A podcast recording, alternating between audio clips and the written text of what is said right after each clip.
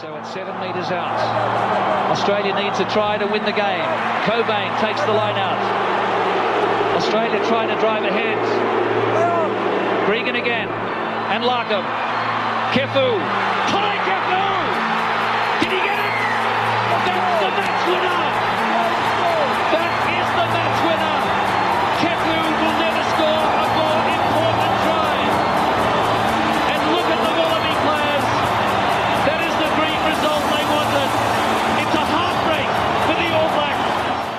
Hey everyone, and welcome back.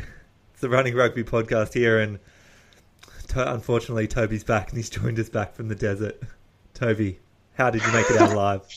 No, you make me laugh because I know you, you're not that happy that I'm here, but I'm back, and um, you're just going to have to deal with it. You know, I was spreading the word of running rugby throughout Morocco, and you know, I think I made some headway there, and we sh- we've got some more subscribers now, so you can thank me for that later. But you know, I'll just I'll try not to interrupt you too much today, Art.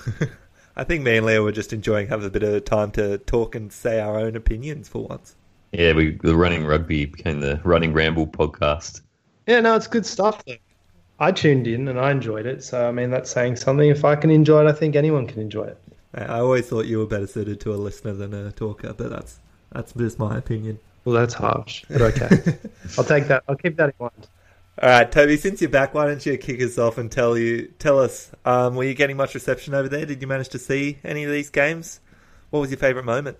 I was good the first week. The second week, um, I was playing catch up, but yeah, I, I got to watch most of the games because of Rugby Pass, which I'm loving at the moment. So anyone check that out? It's a it's a great product. But um, yeah, watching that on replay, basically, I thought the Brumbies, you know, it was good to see them back to form a little bit. They just really haven't shown much this season, and a good performance.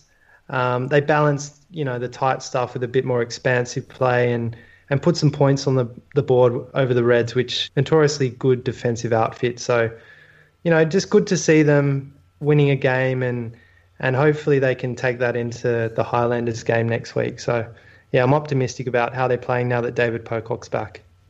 Yeah, and just to clarify, we're definitely not sponsored by Rugby Pass yet, but Rugby Pass, if you want to reach out to us, uh, that, that's absolutely fine with us. Um, for me, I was enjoying a strong showing from the Tahs over there in Tokyo. Um, in particular, I think Jake Gordon just gives us that extra little attacking flair. He's, he's always had a nose for the line, and he showed it this week. Uh, two tries, one with some good backup uh, off our wide backs, and one just straight off the base of the ruck. And you don't see it too often, the halfback just getting over from a five metre line out, uh, five metre scrum, sorry. But Jake Gordon just has the power and just wants to get to the line. Yeah, very committed. And uh, yeah, the Waratahs win was a highlight for me as well. I did enjoy the forwards uh, ripping off a try amongst Hanigan, Fitzpatrick, and Will Miller, who got his debut try, which is fantastic. They uh, they didn't need the backs for that one. They they capitalised on a loose ball from the Sunwolves, and and Hanigan ran a ran a big tipping arc before he could offload to Fitzpatrick, and yeah, really really good stuff. Good support from each other. Uh, quick push up in defence, and then there to take the ball and take it over the line. Match report, round eight. Well, let's start with that game over in Tokyo. Um, Waratahs getting the victory with a bonus point as well. Um, 50 points to 29. And look, that's what you want. You're going to need to go to those teams that are a little bit weaker and you want to come back with five full points. And the Waratahs did that. Uh, it was a bit of a interesting game. The Waratahs actually conceded a huge amount of penalties compared to only three by the Sunwolves. I believe it was 15 penalties. To the Waratahs only three to the Sunwolves, but they matched it up and turned over ball in midfield and managed to string together some good attack.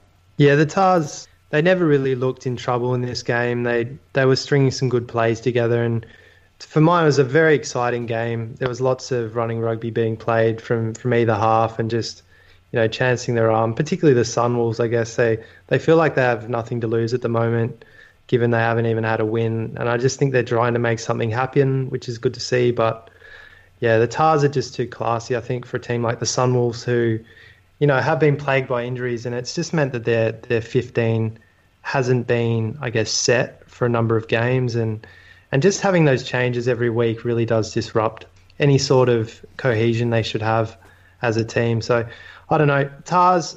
Um, Kelly again was just a star for mine. He's just I feel like he's fitter this year, and I think you can see that he's inserting himself into the play well. There was a little bit of a maybe lapse in defence there where he's chasing back and didn't even have a chance. But overall, just so many more positives than negatives for his game. So, yeah, very impressed with him. Yeah, he pay, played um, 80 minutes, and he has done for a couple of games now. Um, I asked this to Leo last week, Tobes. Do you reckon he's pushing for a spot in the gold jersey in these June tests? Yeah, I do think he's. I think he's in Cheika's plans somewhere. It could be off the bench for just a, a short period of play, perhaps you know in the second half.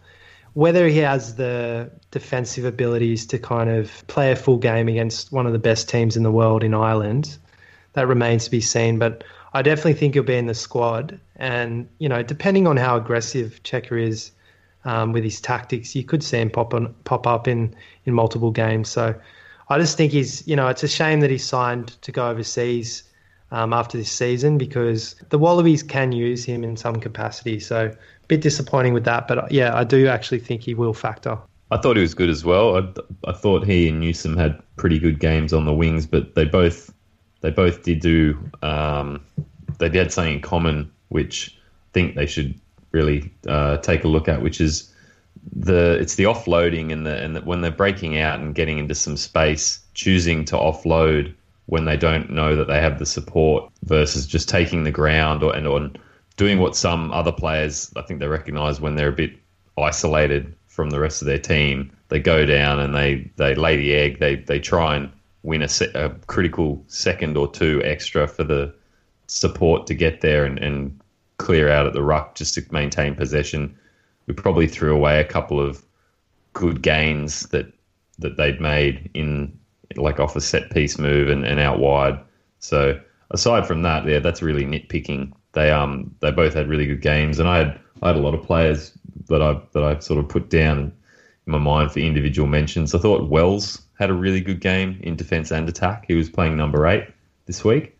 Yeah, great. starting lineup. He, he was really solid. He was really mobile active all over the field, playing playing in that wide channel, which is interesting. I don't think I've seen him out that wide in previous previous games. Um, I think he stood up pretty well, put on some good hits.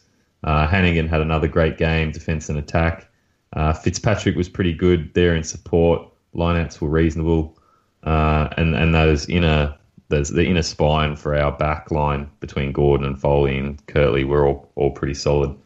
Um, Will Miller had a good game. It was a shame he had that big lapse in defence that let um, Michael Little. Michael Little, that's right. Michael Little go the, almost the full field. Mm. Um, that was just that was just one little miscommunication. But but aside from that, like all around the park, they were they were pretty strong. And I think the Sunwolves have. I think the Sunwolves are picking up a bit. I think they have finally had a little bit of consistency in their team. Like they, they were very injury prone early. I don't think it's so much the injuries now as they've they've been looking for combinations that give them a bit more spark. And yeah, they, they looked like they had a bit more more coherence yeah. in, in amongst those backs and, and their forwards are playing pretty hard and yeah, they're, they're definitely um, they're definitely improving and, and that must be partially due to having the consistent lineup and getting to pick the combinations they want, not the only ones they can afford to have. Yeah, I was really impressed. I think uh, Michael Little's put together a few good games, and he was really good at the start of this game almost reminds me. He's got the same hair as uh, one of the Fijian greats in Nicky Little, uh, back from if you remember your 2003 World Cup. That sort of big hair running through.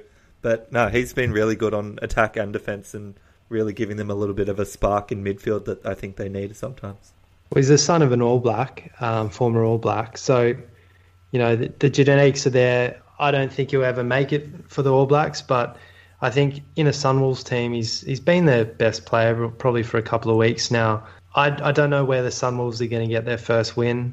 It's a bit of a shame because they are definitely an improved team from last year, and you can see the influence of Jamie Joseph, and they are playing some entertaining footy. But yeah, I, I really struggle to see where their first win's going to come. It could be this weekend against the Blues. It's a bottom of the table clash, but something tells me the Blues are going to be angry and they're going to fly across there and they've got some talent and yeah, it's going to be difficult for the Sunwolves, but you know it's a good building block. They are they are improving.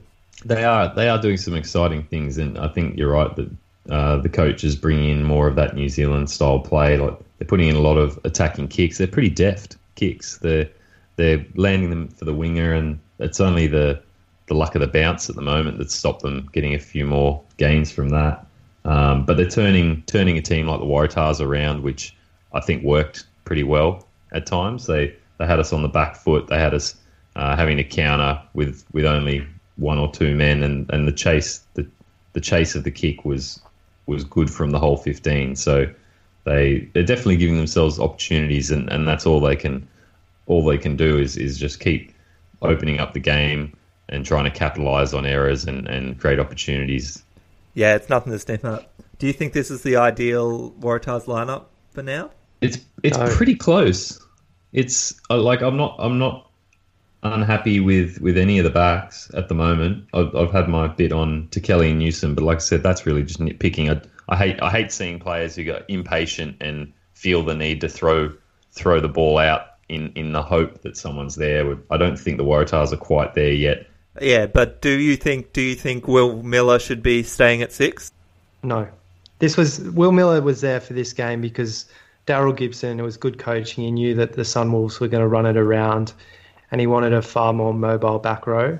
And that's why Jed sat out. It's not because Jed was dropped. Jed just didn't suit, I guess, the the pattern of play in this game and how frenetic it was going to be. I think Wells would probably hold his spot and move back to six, and you'll see Jed go to eight. Obviously, Michael Hooper's not going anywhere, and I imagine the tight five's going to stay the same as well. Um, in terms of the back line, I think um, Curtis Rona, whether you put him at 13 or on the wing, he's playing well. Um, he's making some good decisions at 13, so I'm not unhappy to keep him there. But again, Fichetti did look pretty potent when he came on. But yeah, I think Hegarty should disappear from that lineup and you put Folau back at fullback, whether you have Ro- Rona on the wing with Tankeli or you have Newsome and Tankeli and then Rona in the centres. But um, yeah, I think those inner backs are going to stay as they are, and it's just maybe the outer backs that could shuffle around a little bit. Mm, well, obviously, Folau's got a few more weeks on the sidelines with that hamstring injury. He's, So you think Jed would come back this week for the Reds? Is is the Reds a better matchup for his Yeah. style of play? Yeah. Well, the Reds, they're a bigger pack. You're going to need Jed to really break the line.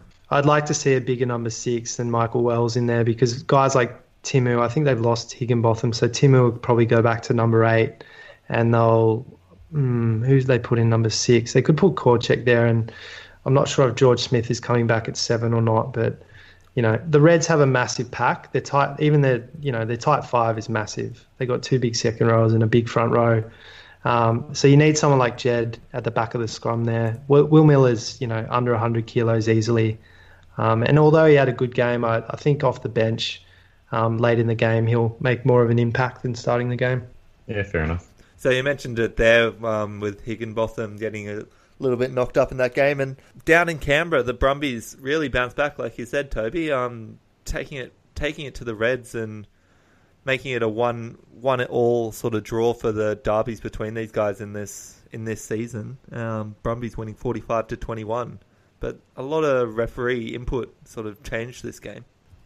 Yeah, I, I don't- like to be to be negative. I, I do think the referee cost the Reds certainly an opportunity to win this game. The the Reds didn't come out the same in the second half, uh, down to 14 men. They they came out the first half. They all 15 were firing. There were heaps of energy, lots of phases.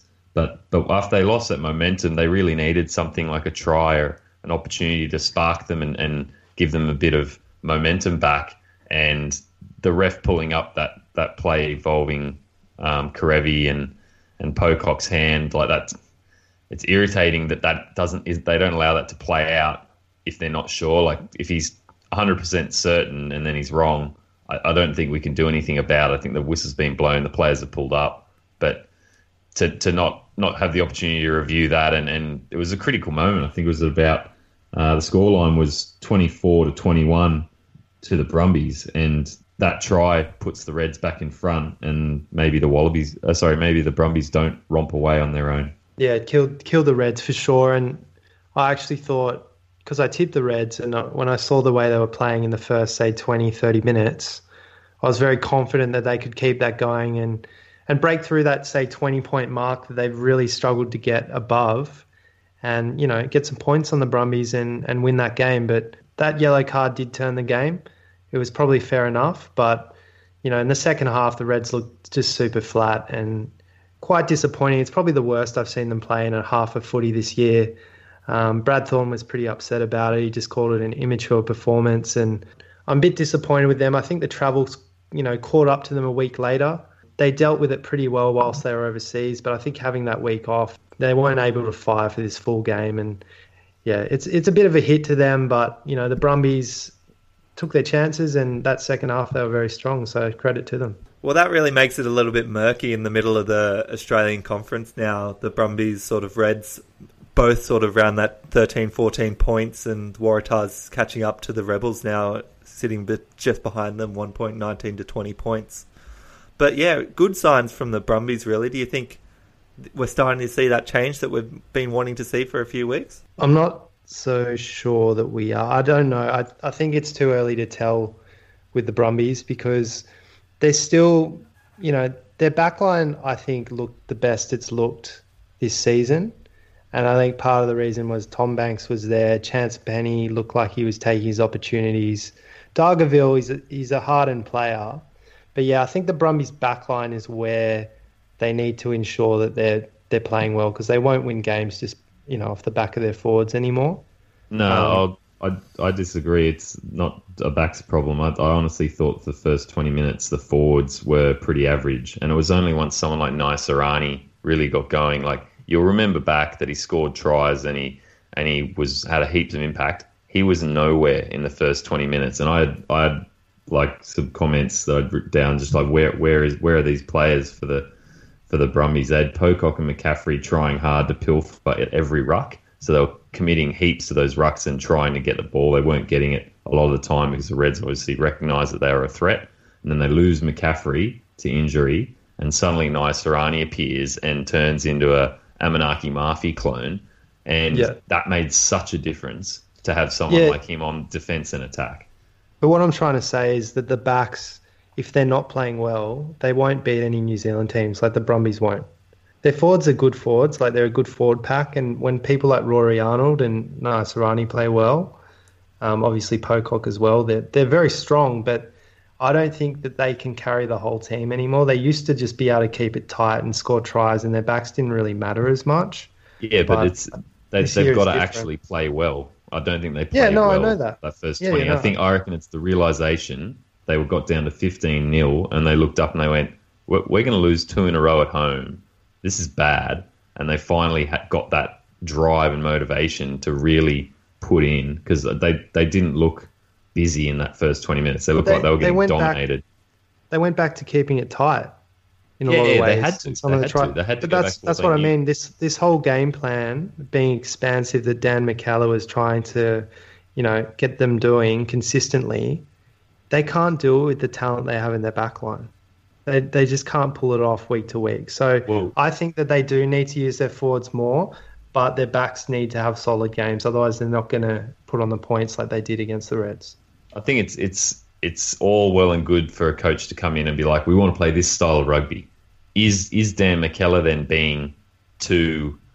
Uh, is he ignoring the assets and the style that he has and trying to crowbar these guys into a different game plan? Because I, I honestly, I don't think they have. I agree that the backs aren't playing to the level that that they would have to to have that big expansive game. The forwards, tr- they look like they're trying something different. It doesn't work. They all resolve back to what they know, no, but that's the thing. I don't think they are embracing that. I think bringing Pocock back has actually gone. They've gone okay. We can maul it again. He was scoring like three tries a game sometimes last year off the or two years ago off the maul. So their forward pack, you know, has a lot of wallabies in there. But what I'm trying to say is people like Christian Lealiifano is not, you know, he's no longer an international quality 12 or 10. However, is a little bit up and down still. They started Matt Lucas, who I wasn't impressed with at all. I thought Joe Powell looked a bit better when he came on, but you know, and their wingers, people like Henry Speight, Chance Peni are a little bit up and down with their form as well. And you've seen Banks come in and out of the lineup. So that's why I'm a little bit concerned going forward whether they can string, you know, high quality performances together in terms of their backline. Because I think against like the Highlanders, they're going to really struggle if they don't play at least at a minimum level to what they were playing against the Reds. They play any less than that, they're going to get trampled. Yeah, yeah, I agree. On to, I think, the next game, Friday night, Hurricanes at home against the Sharks. They're down in Napier, um, so not in the cake tin or up in Napier, perhaps, um, a bit further north. But they managed to scrape home with this one. Leo, did you watch this one? I've seen I've seen the highlights. The I, I, this happens every week that I that I do my tips a day or two out, and I don't think to look at the lineups. And with Beauden Barrett out, and then I think TJ Perenara was off injured uh, after the first half. The the game obviously their game plan can't really stay the same. A guy like Ihaia West tries to replicate Beauden Barrett, but I think they probably need to play to his strengths if they're forced to use him. Um, but they, yeah, they just aren't quite the same team without that that couple of guys in near the scrum base. Was Beauden out with injury? Because I kind of missed that. Did he, He just got get he was ruled out late? in the in the warm up in the Yeah. pre-game. He, he did his ankle or something. There's Was a foot injury in the warm up, I Foot believe. injury. Yeah. So uh, It's a bit one to pick. ambiguous, though, isn't it? Like, are they just being cheeky against the Sharks team they probably think they can take? That's that's what I was worried about because I, when I saw the lineups and I saw how close uh, it was, I was thinking, have they, have they done another Bulls? Have they underestimated the South Africans again? And they've decided the, that these All Blacks guys need their rest weeks. That I think they have mandatory three rest weeks or something in the season. And are they really going to leave them out against a Sharks team that just you know, had a great game the previous week? um, and were looking really threatening. And, and we talked about it. Toby, you weren't you weren't on last week. Archie and I went on at length about what we liked about the Sharks, and I thought they were a real threat. I thought they if they can piece together the same attack, uh, they they could really threaten the Hurricanes. And it didn't help not having their their nine ten there. Well, yeah, I think you saw uh, when TJ Perenara especially went off, you suddenly don't have the 9-10 normal combo, and those guys are normally playing 80 minutes for the Hurricanes. They just lost a lot of that direction that they had, and luckily they still have a bit of class in terms of when the ball gets a bit loose and stuff breaks down, they can get a few individual performances that break the line and you know get downfield. But they were really lucky. They what took I think it was the 83rd, 84th minute before they actually scored that final try to get back in front and win this one by one. But this Yeah, is what wow. great teams do. They they win at all costs, whether it's an ugly win or they, they do it with style and class. They just get it done. And the Tahs did this back in 2014. They just strung games together week to week. They might vary a little bit in their performances, you know, but they still got it done. So the Canes are showing that kind of temperament. You know, they're never out of a game really. So very impressed by them. I think they are still a very different team without Beauden there. They do need him. Um, so, yeah, it's kind of interesting to know whether they did just rest him, but That's it. Even if they did rest him, I guess mission accomplished. They got the win. So you may say that it was a close one and they may have been biting their teeth, but they still did it. But that's the Sharks' last game on tour, and uh, it's been the most successful tour for a South African team so far. They get to head home and have uh, three games at home now, um, up against the Bulls and then the Stormers, and then the taking. Then they have the Highlanders coming to visit. So a couple of hard games, but playing at home with coming off a sort of good tour, you'd expect them to take uh, probably two, two, maybe even three wins out of that. And I thought this when they played the Brumbies and they lost the Sharks. I thought they were still a very good team, and they didn't really show that against the Rebels. I don't believe. But once they got into New Zealand, they started playing better. And at the moment, with the, the Stormers faltering a little bit, I don't think the Sharks quite have enough points behind them at, at the moment to really threaten the, the top of that conference. The Lions seem to be you know, having a second wind and, and look pretty strong at the moment. But Stormers are faltering, and, and the Sharks could easily get some momentum towards the back end of the season and, and perhaps grab one of those wildcard spots. I think they're definitely in there with a chance at a wildcard spot. The the Lions have been inconsistent, and they're you know they're they're doing better this week, but I think there's a definite risk that they struggle on and off. And and if the Sharks' progression is trending up, and it hasn't really been sort of up and down, up and down. It really has gradually just been rising. They two, two, three weeks ago, they looked like a really raw, un, incohesive, uncohesive side. But now, the two weeks in a row, they've had good games. I think I think they're a real threat. They've they've definitely got the size and the speed.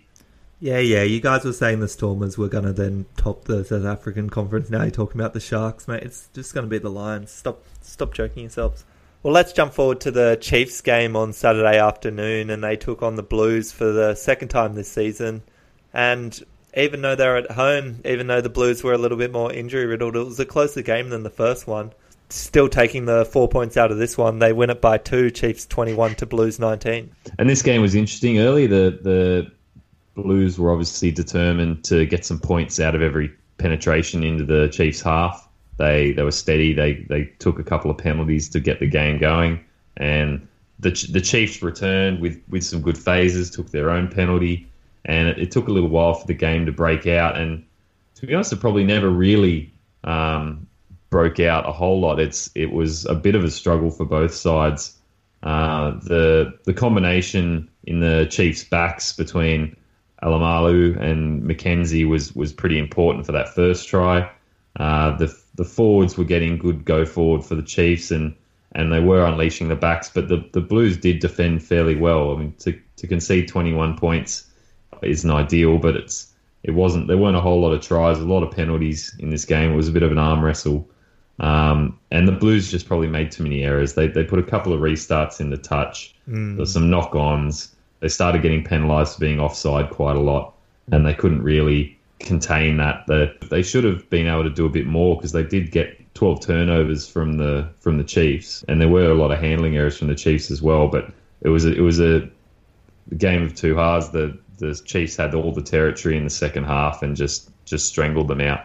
And the Chiefs, I mean, I think the Blues would want to be, you know, in this they want to be in the place that the Chiefs are, where they they are lacking some players, but they can still get these wins. Like the Chiefs have lost one game this year, which you wouldn't believe. Like their roster is depleted, Angus Ta'avao is starting at prop still, and they're still you know grinding out these wins. And then in some of the easier games, they can put on points. They showed a different you know type of game. They still dominated possession in this one, and and really came back in the second half. But the Blues need to win games like this. If they're in a game away from home, they get a good lead. They need to close it out. Like they just can't they can't be losing games like this if they want to contest in the New Zealand Conference because it is so tough. And that's why I think this week the Blues are going to have a point to prove over in Tokyo.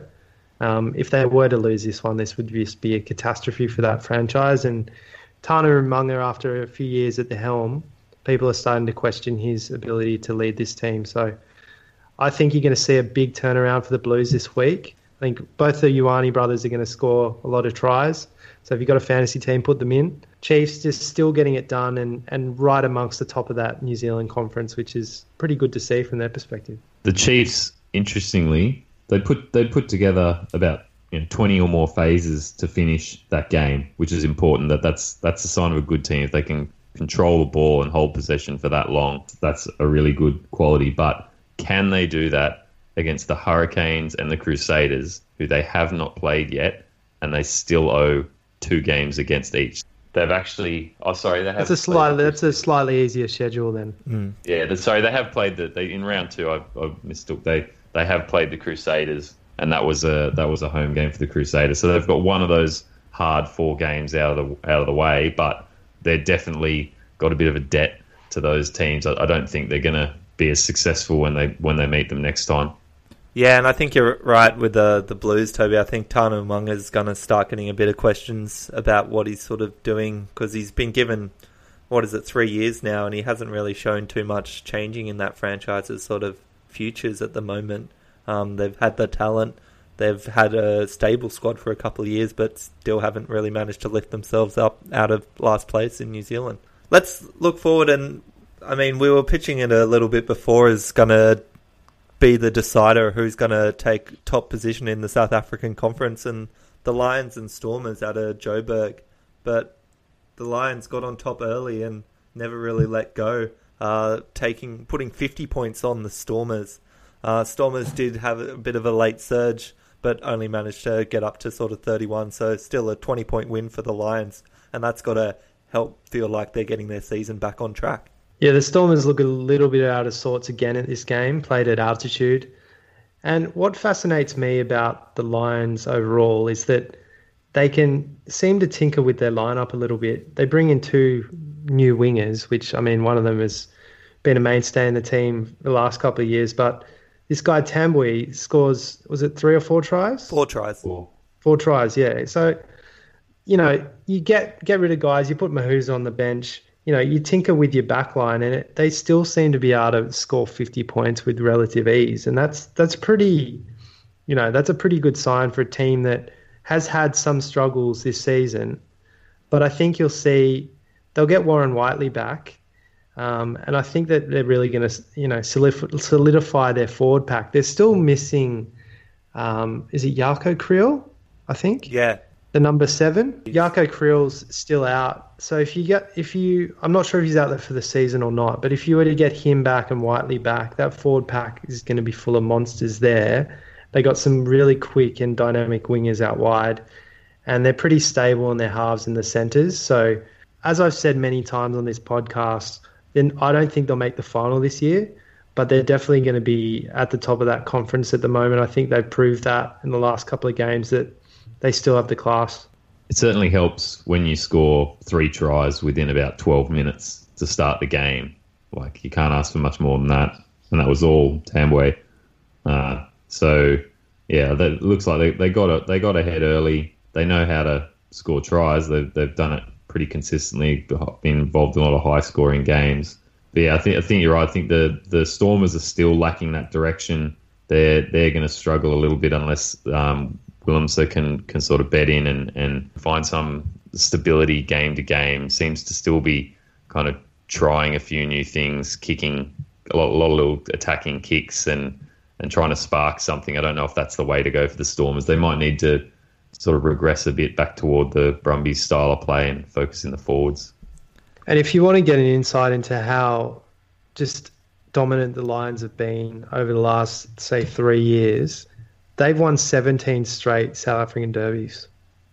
So they haven't wow. lost a home game. They haven't lost a game against the South African opposition since they played on the Stormers back in February 2015. So that's how consistent they've been against teams at home, South African teams at home, um, playing in South Africa.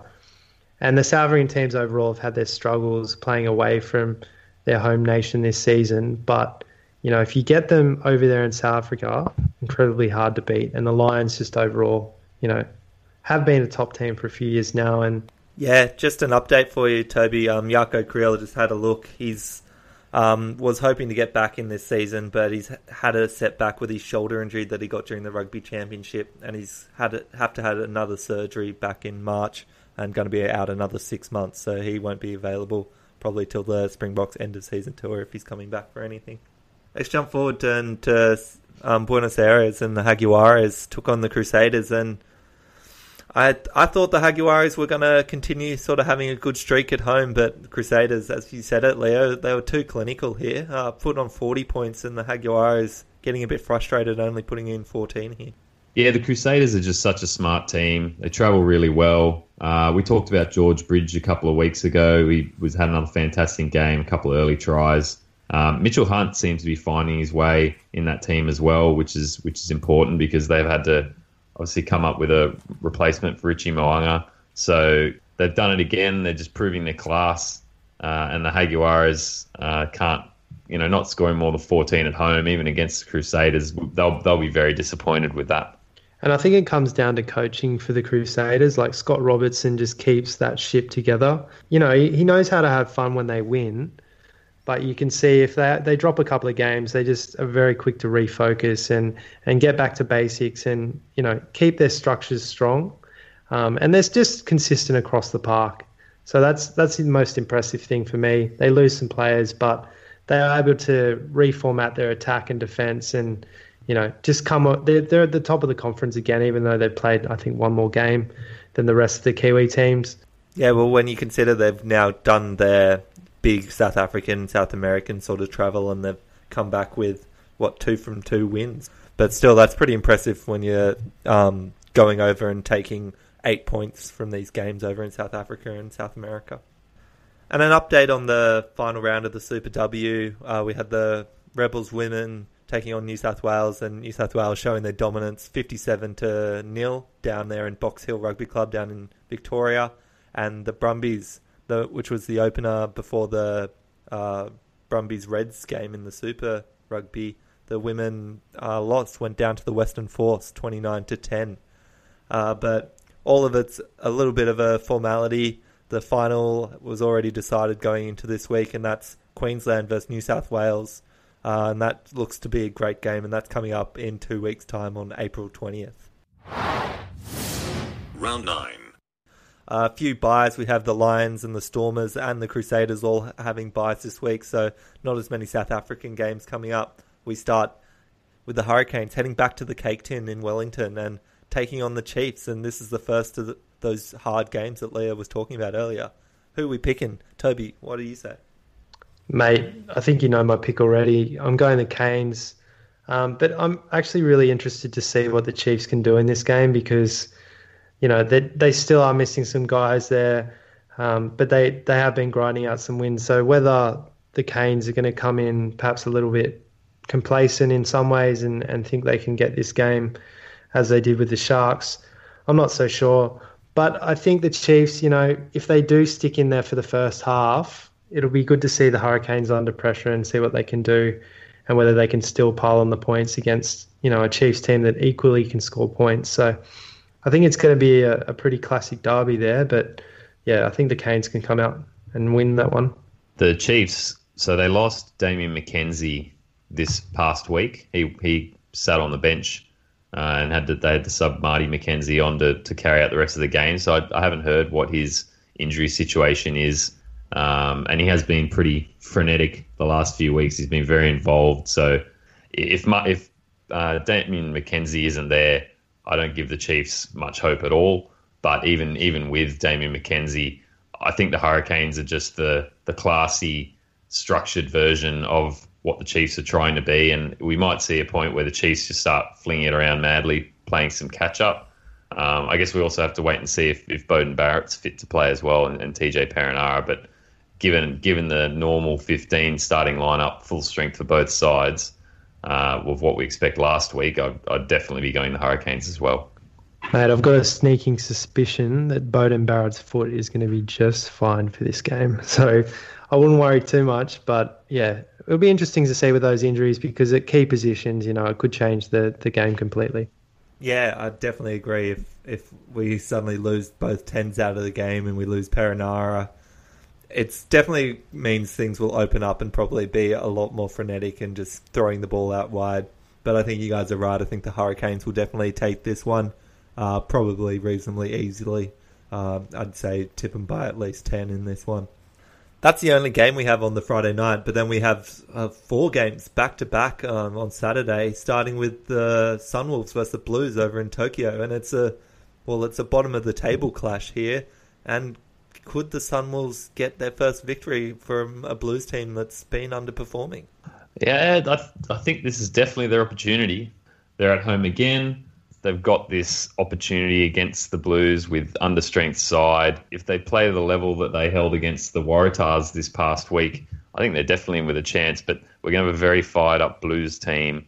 Uh, it may even be it may even be time for Augustine Pulu to come back. I don't know. We haven't heard yet if he's touring. Um, that that would certainly change things. Uh, I think I think the Blues can probably pick themselves up and and do the job against the Sunwolves. Yeah, I don't think that the Sunwolves will be able to quite put on uh, enough to get the victory over the Blues. Uh, I think they're teams that actually play fairly similar a lot of the times. They try and get a lot of this expansive game and push things even maybe when they're not on. So I think it'll be an entertaining game to watch, but yeah, I think with a few of the individual standouts in the Blues, as we say, as we keep saying, the Ioane brothers, um, I think will stand up, and I think they'll be able to take the win here. Yeah. Yeah, I think this will be a terrific game visually um, and very expansive as long as the Sun will stick to what they were doing last week against the Tahs. The Blues, you know, they are, they actually don't have a whole lot to lose with this game. That both these teams have one win between them, so bottom of the table clash, as we said before, and yeah, I think the Blues actually will do this pretty easily. If the Sunwolves come out and you know show that intent early and, and get the Blues under a bit of pressure, maybe they could do something. Um, I just feel like the Blues do have a bit too much talent within their squad to let this one go. So I think it'll be the second win for the Blues for the season, um, and the Sunwolves will, you know, remain winless. Yeah, and just to rehash, Leo, you mentioned Augustine Pulu. Um, so this is the sixth week, and they said it'd be a six-week injury. So I'd expect him not to be travelling for this game and try and be resting up, hopefully to start for them uh, the week after when they return home to Auckland to versus the Highlanders, uh, which probably be a tougher game for them. The next in this sort of uh, string of four matches, we have the Rebels uh, still at home with an afternoon game versus the travelling Jaguares, who have had a bit of a short turnaround to get all the way from South America down to Melbourne there.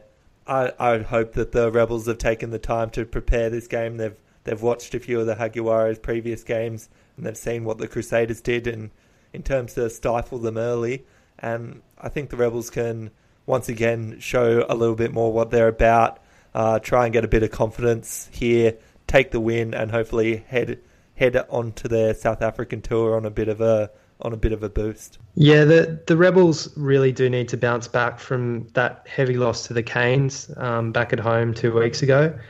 And to be honest, I think they can do it here. The Jaguares are feisty, um, but I don't think they necessarily travel that well. And the Rebels would have put in a, a good couple of weeks of, of training sessions. And I think Dave Wessels is kind of learning how this squad operates and, and what he can get away with. So I expect to see them come out pretty sharp. I think the Jaguares will probably chance their arm a little bit in this game, and it, it could have the, you know, it could be potentially a high scoring game because um, the Jaguares are, are, known to leak a few points, and obviously we know the Rebels can score them. So I think a high scoring game, probably pretty entertaining. So get down there to AAMI Park to, to watch if you're in Melbourne. Um, but yeah, it's the Rebels for me. This game makes me a little bit nervous because I think a lot of the teams off the bye this year haven't actually performed that well. It almost seems like it's it's sapped some momentum from some better teams. So there is that risk that you've you've just been out of that high intensity contest for a little bit longer, and, and you, it takes you longer to lift back into it. And that we've said the Jaguares are, are strong when they get ahead early. They they get uh, really buoyed by by early success, and if they can if they can maintain that energy all the way through the match, then they're very, very competitive. I do, I do intend on tipping the Rebels though. I think at home uh, and and the Jaguares traveling, I think they should be firm favourites. Um, but yeah, this this one gives me pause. This one, it's it's definitely how the game starts. The Rebels need to put up a really good start in this in this game just to make sure that they don't let the Jaguares out of the cage. Let's keep going through these, and looks like a few of these we're going to have very similar tips. So next is Highlanders versus the Brumbies, and the first game Australian team to travel across to New Zealand this year. And look, the streak stands at 33 games that we've lost to New Zealand teams. Uh, does anyone think that the Brumbies can beat the Highlanders? I think they, they could do it. I don't see them doing it personally, but they're going to be buoyed off of that pretty decent performance against the Reds. But going down to Forsyth Barr to play down there in Dunedin against the Highlanders team that you know has had the bias, so they could come out a little bit flat perhaps based on what we've seen. But I tend to think that the Highlanders will be pretty fired up in this game. They've had a couple of losses back to back against Kiwi opposition over the last say three weeks or so. So they're looking to get back into the winners' circle and um, you know, the Brumbies will be very determined, and it looks like they're putting out a better lineup. You know, they're going to miss Lockie McCaffrey a bit, but yeah, Highlanders if they've got their stars, if got, if they've got the Smiths playing, if they've got you know their outside backs firing like Naholo and Tevita Li, I think they're going to have too much firepower for the Brumbies. But I wouldn't be surprised if it is a bit of a close one in the end. I think the Highlanders will look at this game a bit like um, not not in the same sort sense of the opposition to when they played the Chiefs, but uh, a game that could get away if they if they let the Brumbies dominate in the forwards early on. But look, the Highlanders got so much talent in the back, so many All Blacks. They're a coherent group. They've been playing well together for ages. uh, if the Brumbies keep tinkering with their back line, I don't I don't give them I don't have as much faith in them to to keep their line together and, and not just leak points. And I think the Highlanders will all have them at home. I I still don't think we're going to notch up that precious win against New Zealand opposition. Yeah, as I said, I agree. And the answer was no, none of us think the Brumbies can win this one. I, I see the Highlanders putting probably winning by 15, I reckon, at least. Uh, next, we go to a bit of a historic game uh, the Waratahs Reds, but not at the Sydney Football Stadium as we've seen. This is getting played at the Sydney Cricket Ground and should be a good spectacle. And I think we've seen a few of the classic jerseys going to be worn out in this one. Yeah, the Waratahs jersey looks great. Wait, just one. So you boys going along to this one? Because I'm going to be awfully jealous if you are. Yeah, of course. Oh yeah. yeah, the Waratahs vintage jersey that they're they're putting out for this one looks really good. Apparently not available in stores. Uh, they might uh, they might be donating those jerseys to their old school teams. I think was the premise there. So maybe it's a bit of a fundraising effort, which is fine. That's good. Supporting grassroots rugby or school rugby back at where they all uh, originated from. Uh, the Reds are going to be probably pretty charged up for this game. The the comments from Brad Thorn after the Brumbies certainly won't have made them feel too great about their performance, and they'll be looking to come into the Waratahs home away from home and and shake things up. Uh, I think the Waratahs are the more likely victors in this one. I think that they can definitely beat the Reds. Um, but yeah, we'll see what let's see what Brad Thorn can can rally in his boys. They, they haven't had to travel far, and and the Waratahs and, uh, always bring out the best in each other. So I think Waratahs. Yeah, what I want to see, I don't want to see a classic um, hard fought derby here. I want to see two teams that are committed to some attacking rugby, to throwing it around. And look, the Reds still haven't scored more than 21 points this season. I think the Waratahs should be aiming to keep them underneath that, and I think the Waratahs should feel like confident that they can put on a couple of tries and hopefully look to take a bonus point away from this game. That's what you want to do. You want to show your dominance in this conference and really solidify their place at the top of the conference with the Rebels at the moment. But yeah, I think Waratahs can take this, and I'm hoping they can win it well in a historic game on the oval rather than the rectangular field. Yeah, I see what you're saying, Arch, about you know hoping for an expansive game, but I think Brad Thorn's gonna gonna serve up a pretty tireless defensive performance and you know play a pretty strategic game. I'm not sure they'll take too many chances against the Tahs because if you give the Tahs a bit of that loose ball and you know counter-attacking opportunities, they take advantage of it. And you've seen the Reds, like you said, 21 points is the most they've scored in any game this year, and the Tahs have had the propensity to put on points. So I think if Brad Thorn does implement that strategy, it could blow up in his face because I think the Tahs have too many points in them. Their backline has too much talent, and the way they were playing against the Sunwolves I think it still was a little bit loose. Um, but if they can tighten that up a little bit and, and bring some of their bigger forwards like Jed Holloway into play, um, I think they'll be a little bit too strong for the Reds. Um, I'd, I'd like to see the Reds, you know, use their backline a little bit more because they do have some talent out wide. And I have the feeling that's going to be a very aggressive, abrasive performance from them. And as long as the Waratahs can weather that storm, I think they're going to turn it on in the second half and, and put on some points. So for me, it's the Tahs. Um, but yeah, I'm hoping for a good game. Come on, the Tahs. Me and Leo will be there watching, cheering them on. So hopefully, hopefully they'll come through for us. And the final game of the round is the Sharks versus the Bulls, uh, the only South African teams playing this weekend. And Shark coming off a strong tour uh, versus the Bulls team that's been a little bit up and down, but obviously took that win against the Stormers in the last um, few weeks, which definitely helps them and would give them a little bit of boost. I still think the Sharks are probably going to take this one.